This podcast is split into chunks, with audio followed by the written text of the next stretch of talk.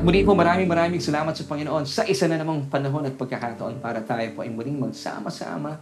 Pagsaluhan po natin ang uh, kabutihan, ang uh, init ng pag-ibig at sakdal at dakilang pagmamahal sa atin ng ating Diyos. At ito po ay nagaganap sa pamamagitan po ng ating tuloy-tuloy, seryoso at masinsinang pag-aaral ng mensahe ng Ebanghelyo ng ating Panginoong Heso Kristo. At gaya po na aking mga paalala po sa atin, uh, palagi ang sabi po ng 2 Peter chapter 1 verse 2. Mananatili po sa atin at uh, mararanasan po natin ang nananaganang biyaya at kapayapaan ng Diyos kapag patuloy po nating nauunawaan, napapagyaman na ating isipan, ating kamalayan sa tunay na tinitibok ng puso ng Diyos. At syempre pa, patuloy po natin inaalam ang nanalaga ng kapahayagan ng mga tinapos na gawa ng ating Panginoong Heso Kristo. Ito po mismo ang ibig sabihin ng Ibanghelyo na ang Diyos ibinigay po ang kanyang bugtong na anak isinilang alang-alang sa akin at sa iyo upang siya po ay magdusa at mamatay bilang kabayaran sa ating mga kasalanan. Take note, kabayaran, payment. And then after three days, siya po ay binuhay ng Diyos mula sa mga patay bilang patunay. Ito po yung ating banal na resibo, patunay. Kung mayroon pong bayad, syempre dapat may resibo. Patunay na tayo po bilang mga nanampalataya sa Panginoong Jesus ay kinikilala po ng Diyos na matuwid sa kanyang harapan. So this is the gospel. It's all about Christ and His finished work on the cross. Now, pagpapatuloy po natin ang ating magandang uh, at uh, napaka-makasaysayang pinag-usapan kahapon at uh, kung kayo po ay hindi po namin naka-jamming or nakapanood po na ating episode na Are you familiar with the Jesus' commandments? Maganda po panuorin po ninyo yung ating episode kahapon. Are you familiar with the Jesus' commandments? Kayo po ba ay familiar sa ipinag-uutos sa atin ng ating Panginoong Heso Kristo? Mainam kaibigan, ay uh, panoorin niyo po yung ating episode kahapon dahil napakaganda po nito. Talaga namang nananagana po sa kapahayagan at ito po yung direktang may kinalaman sa ating isipan. Kasi pag pinag-uusapan po yung commandments, ano po yung unang-unang pumapasok sa isipan po natin? Yes, the Ten Commandments. So alamin po natin sa araw pong ito, since ang ating pong episode ay uh, Are we believers or Christians under the Ten Commandments? Tayo po bang mga mananampalataya, mga nakipag-isa na kay Kristo ay uh, nasa ilalim pa rin ng sampung kautusan. Ito po ang uh, sa ilalim ng lumang kasunduan ni Moises. Ito yung Ten Commandments. So, once again, ito po yung ating episode, Are Christians Under the Ten Commandments? So, ito po yung aalamin natin. But, before tayo tumungo po sa ating mga pag-uusapan, aalamin po muna natin, magkaroon tayo ng mabilisan pagbabalik tanaw mula po sa ating mga pinag-usapan kahapon. So ito po, balikan natin. At uh, sabi nga po ng Matthew chapter 28 verses 19 to, till 20, before Jesus ascended to heaven, meron po siyang inihabilin sa kanyang mga disipulo at syempre tayo din po yon. Kabilang po tayo dito. Basahin po natin yung talatang ito. Go therefore and make disciples of all the nations, baptizing them in the name of the Father and of the Son and of the Holy Spirit. Verse 20, teaching them to observe all things that I have commanded you and law. Pag sinabing law, behold, I am with you always even to the end of the age. Amen. So, tingnan niyo po dito sa verse 19a. Sabi po ng talata, Go therefore and make disciples. Now, ano po ibig sabihin ng disciples? Gaya po ng ating mga pinag-usapan kahapon, ang ibig sabihin po ng disciples, for your information, hindi po ito sobrang laking word. Ito po ay tumutukoy sa wikang Griego bilang matetes or talmidim sa Hebrew, which means pupil or learner. Sa Tagalog, mag-aaral. Kaya pala sabi ni Jesus in verse 20 ng Matthew chapter 28, teaching them. Teaching. Kaya pala may kinalaman yung pagtuturo sa mga mag-aaral. Di ba? Ang trabaho po ng mag-aaral. Nakikinig, natututo, at tinuturuan. So teaching them to observe all things that I have commanded you. So tayo po bilang mga disciple, tayo po ay mga matetes, mga pupil, mga learner, mga mag-aaral. So, tayo po ang papel natin sa buhay to enjoy Jesus at ma-enjoy po natin ating buhay sa araw-araw. Tayo po yung maging mag-aaral. Patuloy po tayong matuto, makinig, makinig, makibalita. Nang sa gayon tayo po lumago sa ating pananampalataya. Di ba? Sabi po ng Romans 10 verse 17, So then faith comes. Kusa pong dumarating through hearing and hearing by the word of the Lord Jesus Christ. So the more po tayo nakakapakinig, natuturuan, nagpapaturo, at syempre po dapat finifilter po natin ating pinapakinggan, it should be the gospel. Pag sinabi natin gospel, it's all about Christ and His finished work on the cross. So kusa po itong dadaloy sa atin, kusang darating ang pananampalataya effortlessly. Pag sinabing pananampalataya, having a good opinion about God. So nauunawaan po natin ang kabutihan, ang init ng pag-ibig at sakdal at dakilang pagmamahal ng Diyos. Ito po ibig sabihin ng pananampalataya. So paano po ito dumarating na kusa sa pakikinig, pakikinig at syempre mga nakikinig, sila po yung mga nag-aaral at mga mag-aaral, mga disciple, matetes, pupil, learner, or mag-aaral sa Tagalog. So ganun lang po kasimple. So, dito po, pinag-usapan natin kahapon, kasi sabi dito ng verse 20 of chapter 28 ng Matthew, teaching them, them po dito is, uh, uh, uh, are the disciples, teaching them to observe all the things that I have commanded you. Now, ang question po natin kahapon, na nabigyan po natin ng sagot, and since nandito po tayo sa ating quick review, what are Jesus' commandments that we, disciples, should observe. Ano po yung mga ipinag-uutos sa atin ng Panginoong Jesus na dapat po natin isaalang-alang bilang mga disipulo, bilang mga pupil, bilang mga matetes, bilang mga learner, bilang mga mag-aaral. Ito po ba ay tumutukoy sa sampung kautusan? Well, kaibigan, nasagot na po natin ang, ang katanungan yan. So I uh, encourage you na panuorin niyo po yung ating episode kagabi. Amen. So ang topic natin kagabi, are you familiar with Jesus's commandments. Dahil pag pinag-usapan po natin itong uh, John 13:34 and John 14:15, basahin ko po muna sa inyo ang mga talatang ito. John chapter 13 verse 34, A new commandment I give to you that you love one another as I have loved you, that you also love one another. And then John 13 verse uh, uh, John 13 verse uh, uh, 14 verse 15, sabi ni Jesus, If you love me, keep my commandments. Now, ano po yung word po dito na commandments? Parehas lamang po ito in uh, John 13:34 and John 14:15. Yung word po dito na commandments ay sa wikang Griego since ang New Covenant was written in Greek. It's entole. Entole. Ibig sabihin po na entole, it's prescription. It's an authoritative uh, recommendation. So, pinag-usapan din po natin kahapon na hindi po ito kagaya ng Old Law-Keeping Covenant o yung Old Commandments under the Old Law-Keeping Covenant. Because under the Old Law-Keeping Covenant, ang utos po dito ng Diyos, dapat bilang mga Hudyo, ibinigay po ang, ang kautusan pa exclusively para po sa mga Hudyo kapag sila po ay perfectly tumalima 100%, hindi 99.9% ha, 100% kapag sila po ay tumalima sa ipinag-uutos sa kanila ng Diyos according to Deuteronomy 11 verse 27, sila po ay pagpapalain. Pero ang sad truth talaga, pag sila po ay hindi po nakasunod according to verse 28 ng chapter 11 of uh, Deuteronomy, the book of Deuteronomy, sila po ay susumpain because ayon po sa James chapter 2 verse 10, For whoever shall keep the whole law but miss in uh, one point, he is guilty of all. So kung kayo po ay nakagawa ng siyam, you missed one, you are guilty of all. Now, ang isang tao po na nagpapasailalim sa kautusan, kailangan niyo pong din at sundin perfectly ang kautusan. It should be 100%. And take note ha, once again, sabi po ng Deuteronomy chapter 11 verse 28. Basahin ko po sa inyo yung talatang ito. Deuteronomy chapter 11 verse 28a. And the curse if you do not obey the commandments of the Lord. Now, ano po yung mga curses po? Mababasa natin in Deuteronomy chapter 28 verses verses 15 until 68. Ganun po karami yung mga curses. Kaya po hindi po ito good news. But, dumating na po sa Jesus, unti-unti po niya ipinapakilala ang uh, New Covenant. Of course, na-establish po itong New Covenant of Pure Grace doon po mismo sa krus ng Kalbaryo. Ito po yung tinatawag na gospel. Bakit gospel? Kasi po yung Old Law-Keeping Covenant, hindi po kagandahang balita yon. May good news, pero may bad news. Good news, you will be blessed if you perfectly obey the Ten Commandments. But, this is the bad news. Kung nagkamali po kayo, hindi kayo nakatalima in just one commandment, you are guilty of all. That's bad news.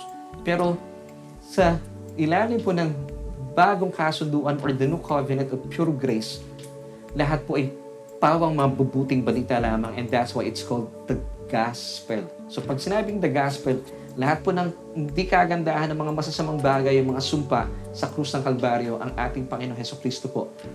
He became curse for us. Colossians chapter 2, verse 13. Inako po niya ang lahat ng mga hindi kagandahang mga bagay, mga masasamang bagay, mga hatol ng Diyos, puot ng Diyos.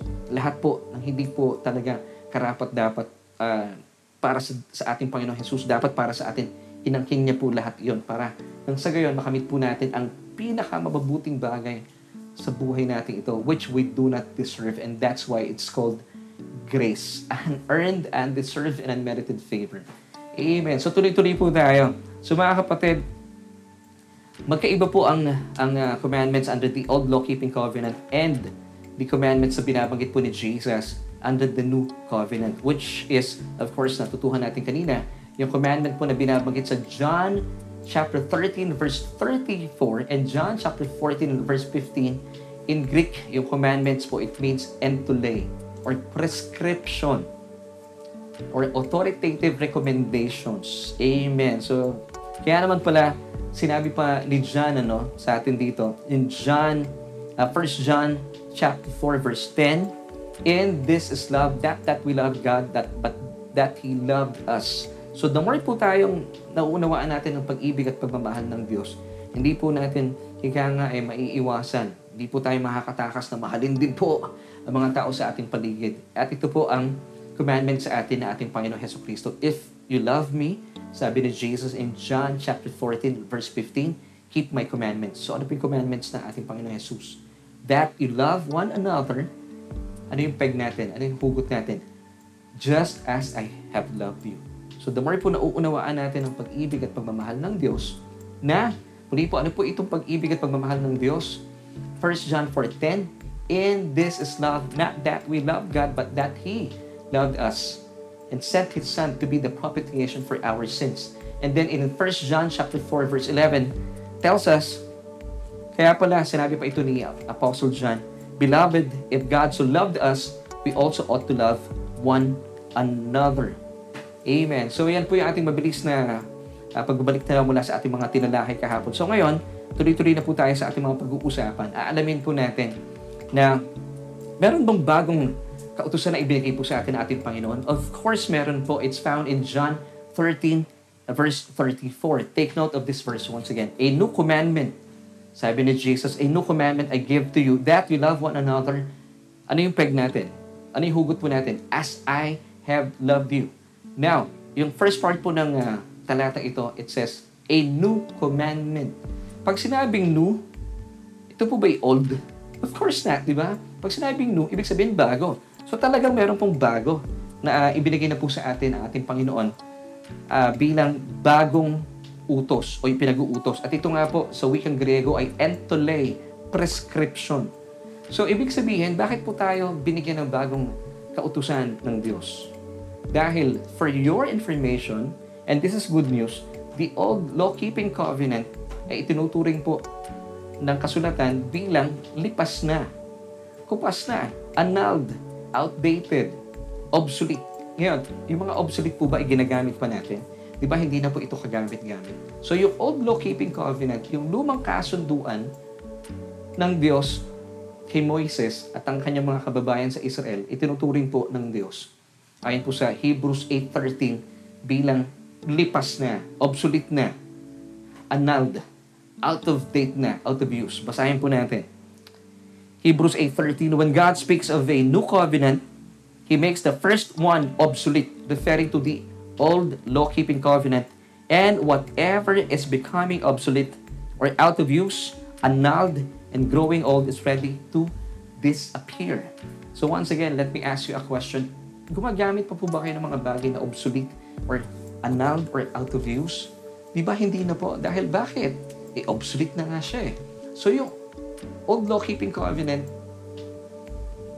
annulled, obsolete, out of use. Sa Tagalog, lipas na. At wala na siyang gamit. Now, at sa totoo lang mga kapatid, ang old law-keeping covenant po, for your information, and this is good news, ay uh, hindi po ito ibinigay sa lahat ng tao. Hindi po kabilang dito ang mga tinatawag na hentil. This was exclusively, uh, exclusively given to the Jewish people. Pag sinabi nating Jewish people, ay mga taga-Israel, mga kalahi ni Abraham. So sila po yung mga Jewish people. Hindi po kas kabilang dito tayo mga hentil. Sino yung mga hentil? Kapag hindi po kayo Hudyo, kabilang kayo sa grupo ng mga hentil. Kung kayo po ay Pilipino, gaya po natin. Kung kayo ay Chinese, Japanese, Korean, Amerikano, basta hindi po kayo Hudyo, kayo po ay hentil. At kung tayo po ay hentil, hindi po tayo kabilang sa anumang kasunduan, maliban po sa iisang kasunduan. At saan po ay ang kasunduan natin? Kung tawagin po ng mga Hudyo, para sa mga Hudyo, it's the new covenant of pure grace. Dahil meron po silang old covenant, kaya meron silang new. Pero po, para sa ating mga hentil, ito po yung nag-iisa nating covenant. Isang kasunduan sa pamagitan po ng Diyos, sa pagitan po nila ng kanyang bugtong na anak, of course, mismo ang ating Panginoong Heso Kristo. So this is the only covenant na tayo po ay uh, bahagi. Dahil, uh, of course, meron pong pitong covenant. Namely, uh, I think, uh, isa-isa yan natin, uh, kung kabisado ko pa. Adamic, Edenic, uh, Noahic, meron pang tinatawag na Abrahamic, Davidic, Mosaic, and of course, the Messianic. Dito lamang po tayo kabilang, which is the covenant of pure grace. Ibig sabihin, wala pong mixture. Walang law. Hindi pinaghalo ang law and grace. It's pure grace. It's all about Christ and His finished work on the cross. So, sa mga kasunduang ito, hindi po tayo kabilang. Lalo to get yung old law-keeping covenant, this was exclusively given to the Jewish people. Take note of this verse bilang patunay po sa ating mga pinag-uusapan. Let's read Ephesians chapter 2 verse 12 that at that time you were without Christ, being aliens from the commonwealth of Israel and strangers from the covenants of promise, having no hope and without God in the world. So malinaw, hindi tayo kasama sa anumang kasunduan. Pero ang mga tao sa ngayon, even po mga believers, lalo po ang mga maraming simbahan sa ngayon, pilit po natin isinasama yung sarili natin sa kasunduan ito. Ano po yung kasunduan na tinutukoy ko? The old law-keeping covenant of Moses. This was given exclusively to the Jewish people. Kung kayo po ay hindi po Hudyo, tayo po ay tinuturing na hentil. So, hindi po tayo kasama dito. So, bilang mga hentil, nakabilang lang po tayo sa tinatawag na New Covenant once again. New Covenant para po sa mga Hudyo dahil meron po sila Old Covenant. So, New Covenant ang tawag. Pero para sa atin po mga hentil, ito po yung kaisa-isa nating covenant na meron po tayo. It's a covenant between God and His Son Jesus Himself. Matindi po itong covenant na ito dahil it's a rock-solid covenant. Bakit? Because it's between God and Jesus Himself.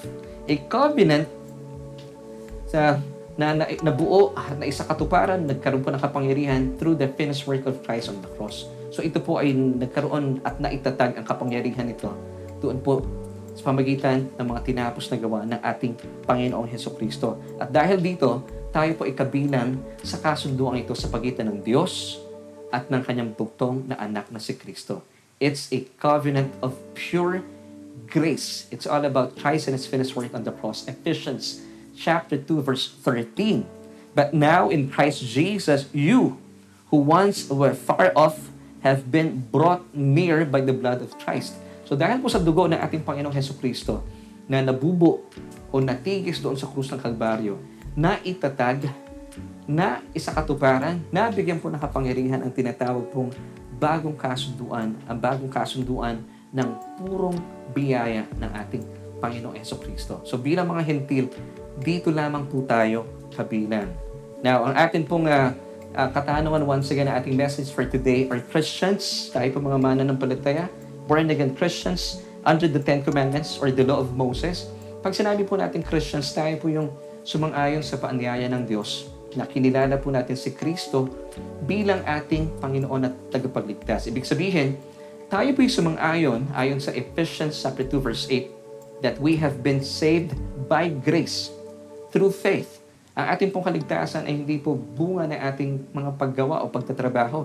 Pagkus tayo po ay sumang-ayon na nakamit po natin ang kaligtasan bilang kaloob, bilang biyaya unearned, hindi po natin binayaran, hindi natin binili, hindi po tayo karapat dapat, pero sadyang ibinigay ng Diyos and unmerited favor. Pag sinabing unmerited, hindi po natin ito nakamit dahil ikaw ay mabait, or mabuti, or tapat, or masunurin. Kaya po tinatawag na unmerited favor. So we have been saved by grace through faith. Pag sinabing through faith, tayo po ay sumang-ayon. Yes, Lord. Naniniwala kami. Kami po ay talagang, ako'y naligtas lamang sa pamamagitan ng iyong biyaya. Not of ourselves. Wala po tayong iniambag. It is the gift of God. Kaloob sa atin ng Diyos. Amen? Not of works. Wala po tayong tinrabaho. Kaya nga po siya tinatawag na unearned or unmerited favor. Not of works lest anyone should boast. Kaya wala po tayong pwedeng ipagmayabang. So, mga kapatid, ito po ang nakamit natin na kaligtasan sa pamagitan po ng biyaya ng Diyos sa atin. Sino po yung biyayang tinutukoy? It's a person. It's a person of Jesus Christ. At ito po ay naganap through His finished work on the cross. Now, once again, ang ating pong katanungan at ang ating episode for tonight, are Christians, are born-again Christians under the Ten Commandments? Now, ang sagot po dito ay uh, talagang diretsahan na po tayo. The answer is no.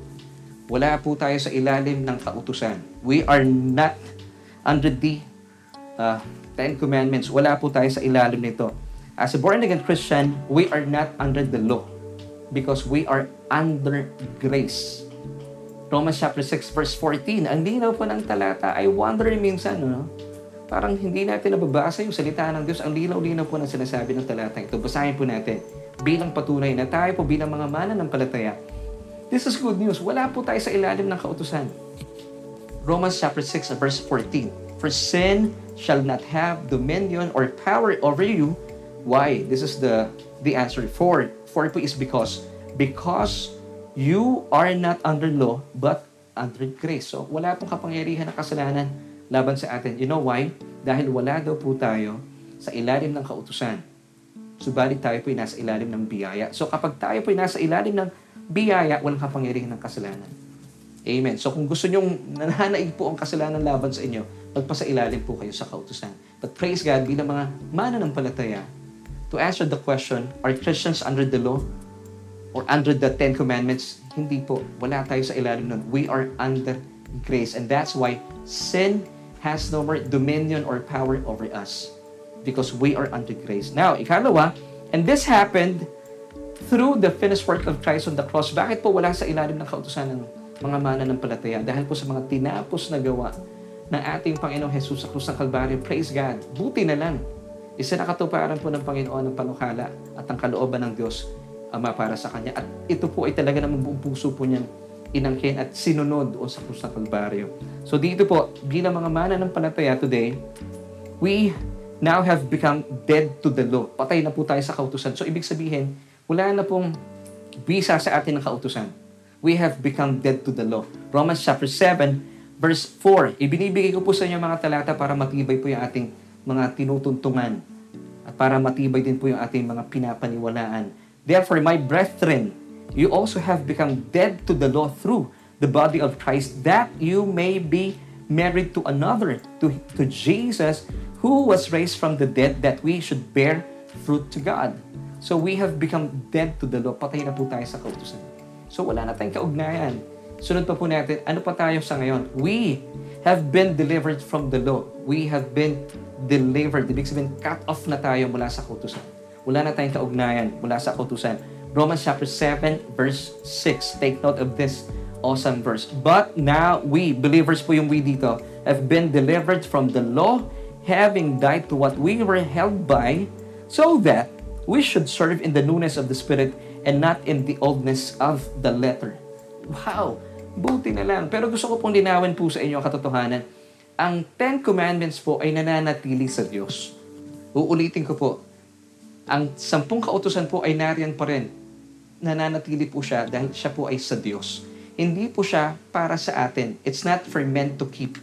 Hindi po ito nilikha para tayo po ay uh, gamitin po natin ito at maging karapat-dapat tayo sa harapan ng Diyos. So once again, it was not meant for us believers to keep because according to Romans chapter 3 verse 19, now we know that whatever the law says, it says to those who are under the law that every mouth may be stopped and all the world may be guilty before God. So the law was given para po makita po ng tao how sinful we are. Makita natin na sobra po tayo marami sa harapan ng Diyos.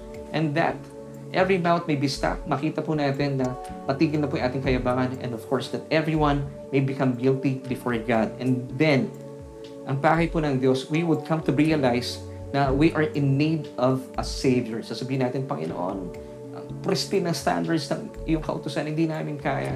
Kailangan namin ng tagapagligtas and that's why He provided us His Son, Jesus. At lahat po na hinihingi ng kautusan, He fulfilled everything on the cross and that's why Jesus said, It is finished. Amen. So tuloy po natin, ang akala po ng iba, by keeping the law, sila po ay magiging karapat dapat sa harapan ng Diyos. Hindi po. Sabi po ng verse 20 of Romans chapter 3, For by the law is the knowledge of sin. And, tuloy po po natin, basahin ko ng buo ang talatang ito. Therefore, by the deeds of the law, no flesh will be justified in God's sight. Bakit? Because by the law is the knowledge of sin. Hindi po sinasabi ng talata, for by the law is the knowledge of holiness. It doesn't say that. For by the law is the knowledge of sin. So the more po tayong malapit sa kautusan, the more po nating napapagyaman tayo sa kasalanan. Hindi po healthy ito. Now, tuloy po natin. So no one will be justified by keeping the law. Tayo po ay justified by receiving Christ as our Savior. Yun lamang po ang katotohanan. Tayo po ay pinaging matuwid sa harapan ng Diyos through Christ and His finished work on the cross. Not by keeping the law. Because for by the law is the knowledge of sin. So, bilang pagsunod po ng Panginoong Jesus sa kalooban ng Diyos Ama, doon sa krus, ito pa po ang magandang nangyari. Bakit tayo po'y wala po sa ilalim ng kautusan? Dahil po doon sa krus ng Kalbaryo, bilang pagsunod sa kalooban at pakay ng Diyos Ama, ay inalis po niya yung unang kasunduan, which is which was the old law-keeping covenant. Bakit? Upang maitatag po ang ikalawa, ito yung final. Tawag po ng mga Hudyo dito ay the new covenant or the messianic covenant which is sa atin, ito po yung ka, isa-isang kasunduan natin. Ito po yung kasunduan sa pagitan ng Diyos at ng kanyang bugtong na anak na si Kristo. Basahin po natin, Hebrews chapter 10 verse 9. Then he said, sabi po ni Jesus, Behold, I have come to do your will, O God. What is God's will? Sabi po ng talata, He takes away the first that He may establish the second. Ang linaw. Para po alisin po yung old law-keeping covenant that He may establish the second, which is the new covenant of pure grace. And Jesus established the new covenant of pure grace on the cross. A rock solid covenant. Bakit rock solid? Matibay po ito. Because it's a covenant between God and His Son, Jesus Christ. Matibay po ito. Hindi po ito matitibag. Unlike po this old law-keeping covenant, it's a covenant. It was it was uh, a covenant between God and Moses o yung mga tao po sa Israel naging tapat po ang Diyos sa kanyang kasunduan with these people, pero ang mga tao po hindi po makasunod. Kaya po marami po sa kanila ang nangamamatay under the old law-keeping covenant. So ayaw po ng Diyos yon na marami po ang mamamatay dahil hindi po sila makasunod kahit dahil ang old law-keeping covenant was based on man's performance. If you could obey perfectly, God would bless you. Remember, Deuteronomy 11 verse 27? But, meron pong kaakibat na sumpa kung hindi po makakasunod ang sino man. Magkamali lamang po kayo at sumablay kayo sa isa, may kasama na pong sumpa iyon. James chapter 2 verse 10, For whoever shall keep the whole law and stumble in just one point, he is guilty of all. Now, mahal na mahal po tayo ng Diyos. Ibinigay po sa atin ang isang kasunduang ito kung saan this time, hindi lamang po para po sa mga Hudyo, kasama na po tayong mga Hentil.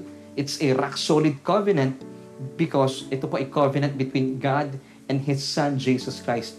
So kabilang po tayo dito mga hentil. Now, ito pong covenant na ito, a better covenant established on better promises.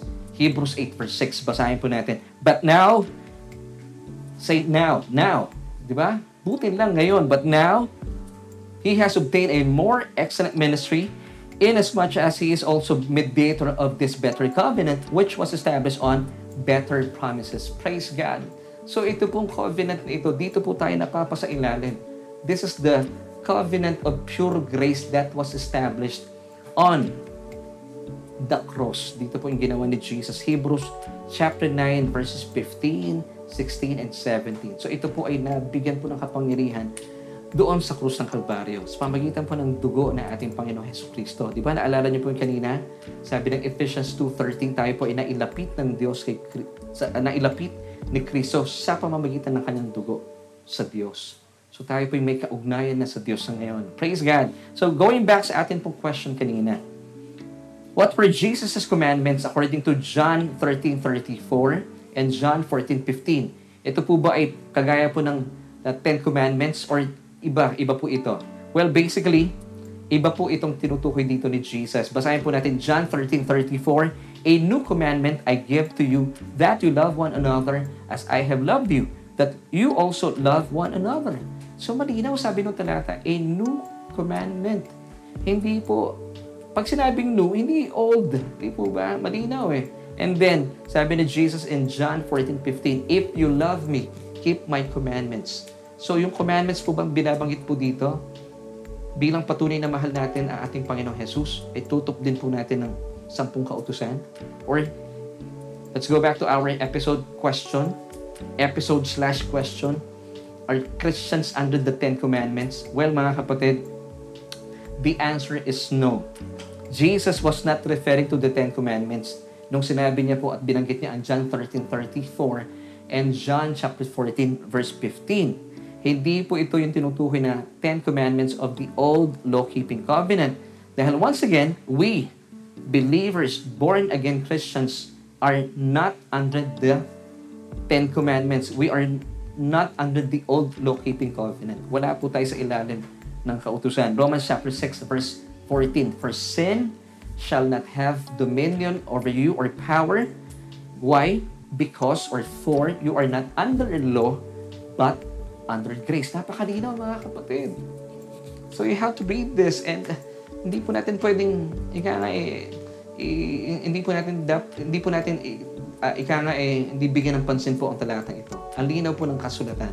Ang linaw po ng Romans 6.14. At sabihan, tayo po bilang mga hentil, hindi po tayo kasama sa lumang kasunduan. So ito na po yung ating pagtatapos. Take note of this um, mga bagay-bagay na dapat nating isaalang-alang. So tayo po, sadyang hindi po tayo kasama bilang mga hentil sa lumang kasunduan or yung Old Covenant, Old Law-Keeping Covenant.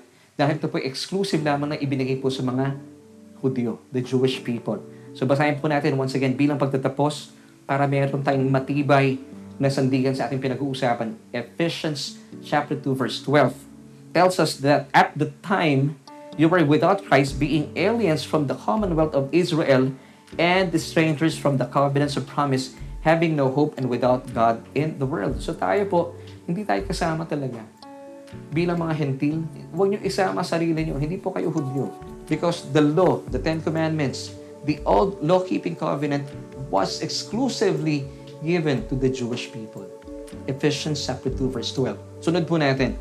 And ang old law-keeping covenant po, according to Hebrews 8.13, siya po itinuturing na lipas na, annulled, out of use, obsolete. Ngayon, gagamit po ba kayo ng mga bagay na lipas na or obsolete? Ang linaw po ng talata. Basahin po natin, Hebrews 8, chapter, uh, chapter 8, verse 13. When God speaks of a new covenant, He makes the first one obsolete and whatever is becoming obsolete or out of use, annulled and growing old is ready to disappear. Mga kapatid, napakalinaw. Tuloy po po natin. And of course, tayo bilang mga mana ng palataya, born again Christians, we now have become dead to the law. Patay na po tayo sa kautusan. So kung patay na, wala na po tayong kaugnayan. Amen. Romans chapter 7 verse 4. Therefore, my brethren, you also have become dead to the law through the body of Christ, that you may be married to another to Jesus, yung po dito, Jesus, who was raised from the dead, di ba? So Jesus was raised from the dead, that we should bear fruit to God. So ito po ang katotohanan. We have become dead to the law. Come on. Church, say it. We are dead to the law. Sunod pa po natin, we have been delivered from the law. We have been delivered from the law. Wala na po tayong kaugnayan talaga. Romans chapter 7 verse 6. But now we have been delivered from the law having died to what we were held by, so that we should serve in the newness of the Spirit and not in the oldness of the letter. Take note yung pong ibig sabihin dito na oldness of the letter speaks about the Ten Commandments. So tayo po ay delivered na from the letter uh, the oldness of this letter, which is the Ten Commandments. And of course, Jesus established this new covenant of pure grace on the cross, a rock-solid covenant because it's a covenant between God and His Son, Jesus Himself. Bakit po siya rock-solid covenant? Hindi po ito matitibag. Matibay na matibay. Kung gaano po katapat ng Diyos, ganoon din po katapat ating Panginoong Heso Kristo. Hindi po siya kagaya ng tao. Amen. So, this covenant was established on better promises. Amen. Established on better covenant and established on better promises. Hebrews 8 verse 6.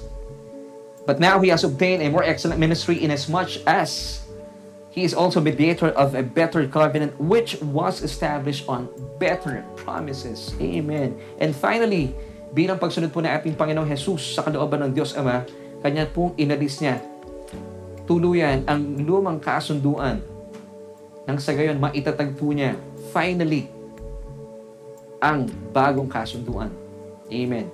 Hebrews chapter 10 verse 9 tells us, Then he said, Behold, I have come to do your will, O God. He takes away the first that he may establish the second, which is the new covenant of pure grace. Bakit po pure grace? Walang halo. Wala pong kautusan. Hindi po pwede yung law plus grace or grace plus law. It should be pure grace, walang halo. 100% Christ and His finished work on the cross. Now, as we end, solution for tonight. Are Christians under the Ten Commandments? The answer is no. We are not under the Ten Commandments. Romans chapter 6, verse 14. Last verse for tonight. For sin shall not have dominion over you. Why? For is because for you are not under law, but under grace. So mga kapatid, praise God. Pinapaging malinaw po lalo ng Panginoon sa atin ang mga pagtalakay nito. And I pray na naging malinaw po sa atin ang mga katotohanan ito na mismong inihatid po sa atin ng Ebanghelyo ng ating Panginoong Heso Kristo via our Bible study. So mga kapatid, buksan po natin ating isipan at mula po dito mapagyaman tayo na nauunawaan po natin ang kapahayagan ng Ebanghelyo. Huwag po tayo mananatili lamang na amin lang tayo ng amin sa sinasabi ng iba na hindi po nila pinapag-aralan ang Biblia. At mula po dito sa ating mga tinalakay, dalangin ko po, mula po sa nananaganang biyaya, tayo po ay sadyang napalaya.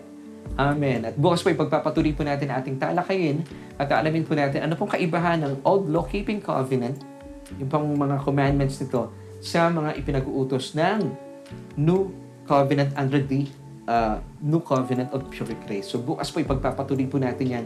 Dito lamang po yan sa ating Bible study. Of course, tip po sa inyo na ating programang Solution.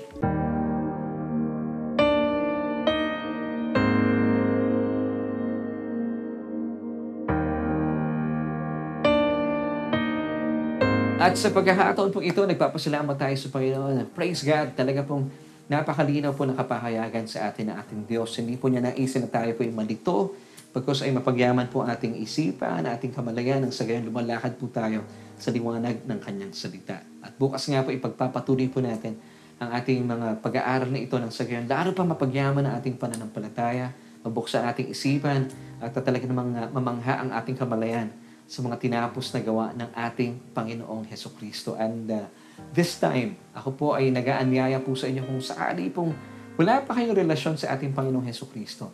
Matagal na po kayong hinihintay ng Diyos na tumugon po sa kanyang paanyaya.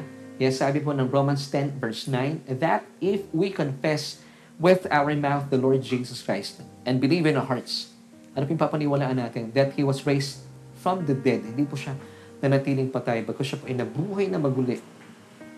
Yung ang kanya pong kamatayan, once again, ay uh, yung payment for our sins. Then, yung kanya pong pagkabuhay maguli, yun po yung tinatawag nating divine receipt. Kung meron pong payment, meron po dapat resibo. Ito po yung resibo natin na tayo po bilang sumang-ayon sa Panginoon, tayo po ay kikilalanin at ituturing ng Diyos bilang matuwid sa kanyang harapan. Na kung kayo po ay wala pang relasyon sa ating Panginoong Heso Kristo, inaanyayahan kayo ng Diyos. At uh, maraming salamat dahil kayo po itutugon sa ating uh, panawagan ito. So ang atin pong gagawin lamang, simple lang. Ano man po yung aking bibig kasi na panalangin, sabayan niyo po ako dito bilang pagtugon, bilang pagsang-ayon, at kinikilala mo na si Kristo ang iyong Panginoon at tagapagligtas. Tayo po'y manalangin. Panginoong Jesus, kapatid, banggitin niyo po yung aking mga sinasabi. Panginoong Jesus, kinikilala ko po ang aking sarili na sadyang walang kakayahan, walang magagawa, hiwalay po sa inyo. Kinikilala ko po, ako'y isang makasalanan at nangangailangan ng kaligtasan. Maraming salamat po, Panginoong Jesus, dahil sa krus, inangkin mo ang lahat ng aking mga kasalanan. At dahil dyan, naniniwala po ako na pinatawad na ang lahat ng aking mga kasalanan. Salamat po sa iyong pag-ibig at pagmamahal. Kaya naman, mula po sa panahong ito, sa oras po ito, tinatanggap kita bilang aking Panginoon at sariling tagapagligtas. Salamat po sa iyong kaloob na buhay na walang hanggan. At inaangkin ko rin po ang katotohanan ng aking pangalan ay nakasulat na dyan sa buhay, sa aklat ng buhay. Sa pangalan ni Jesus, Amen. Kapatid, congratulations. Ito po ang pinaka mainam at matindi mong desisyon na ginawa sa iyong buhay. And this time, ako na lamang po ang mananalangin. Aming Diyos at Ama makapangyarihan sa lahat. Maraming maraming salamat po. Na patuloy mo binubuksan ang aming kamalayan mula po sa aming mga pinag-usapan. Na dahil po sa mga tinapos na gawa na aming Panginoong Heso Kristo, wala na po kami sa ilalim ng kautusan. Ito po yung kautusan sa ilalim ng lumang kasunduan ni Moises. Panginoon, dilayan ko rin po ang kapatid namin ito na siyang tumugon sa iyong panawagan ay maging sanhi po ito na siya po'y magkaroon ng pagnanasa, ng gutom, ng uhaw, nang sa gayon patuloy po namin siya makasama sa aming pag-aaral, sa aming programa. Dito yan sa aming Bible study online. Salamat din Panginoon sa aming mga kapatid na kasama namin sa gabing ito. Uh, sadyang siguro po sila po may kalituhan dahil po sa kanilang mga nakagisnaan, napapakinggan, and eventually pinaniwalaan. Pero praise God, this time, nakita po nila ang malaking kaibahan. Natutuhan po namin pagyaman na aming kaisipan at nabuksan na aming kamalayan na talaga pong bilang mga mana ng palataya dahil sa mga tinapos na gawa ni Kristo doon sa krus ng Kalbaryo, kami po ay wala sa ilalim ng kautusan. Salamat sa iyo, O Diyos, at dilayan ko po siya mga nanun- sila mga nanunood sa oras mo ito. Marahil, nagkakaroon po sila ng pagtatalo sa kanilang isipan. Pero Panginoon, tulungan niyo po sila na patuloy po nilang panuuri ng episode na ito. Mapagyaman po. At gayon din, Panginoon, dalayan ko po ito pong aming mga kapatid na kasama namin nag-aaral ay maging sanhi po sila para lalo pong lumaganap ang programa kagaya nito ng sa gayon marami pong taong maabot at matuto at magkaroon po ng pagbabago ng isipan mula sa kanilang mga maling nakagis ng mga katuruan. Salamat sa iyo, O Diyos. Sa iyo lamang po ang lahat ng papuri at uh, pagpupugay at pagsamba sa matamis sa pangalan ng aming Panginoong Jesus. Lahat po tayo magsabi ng Amen at Amen.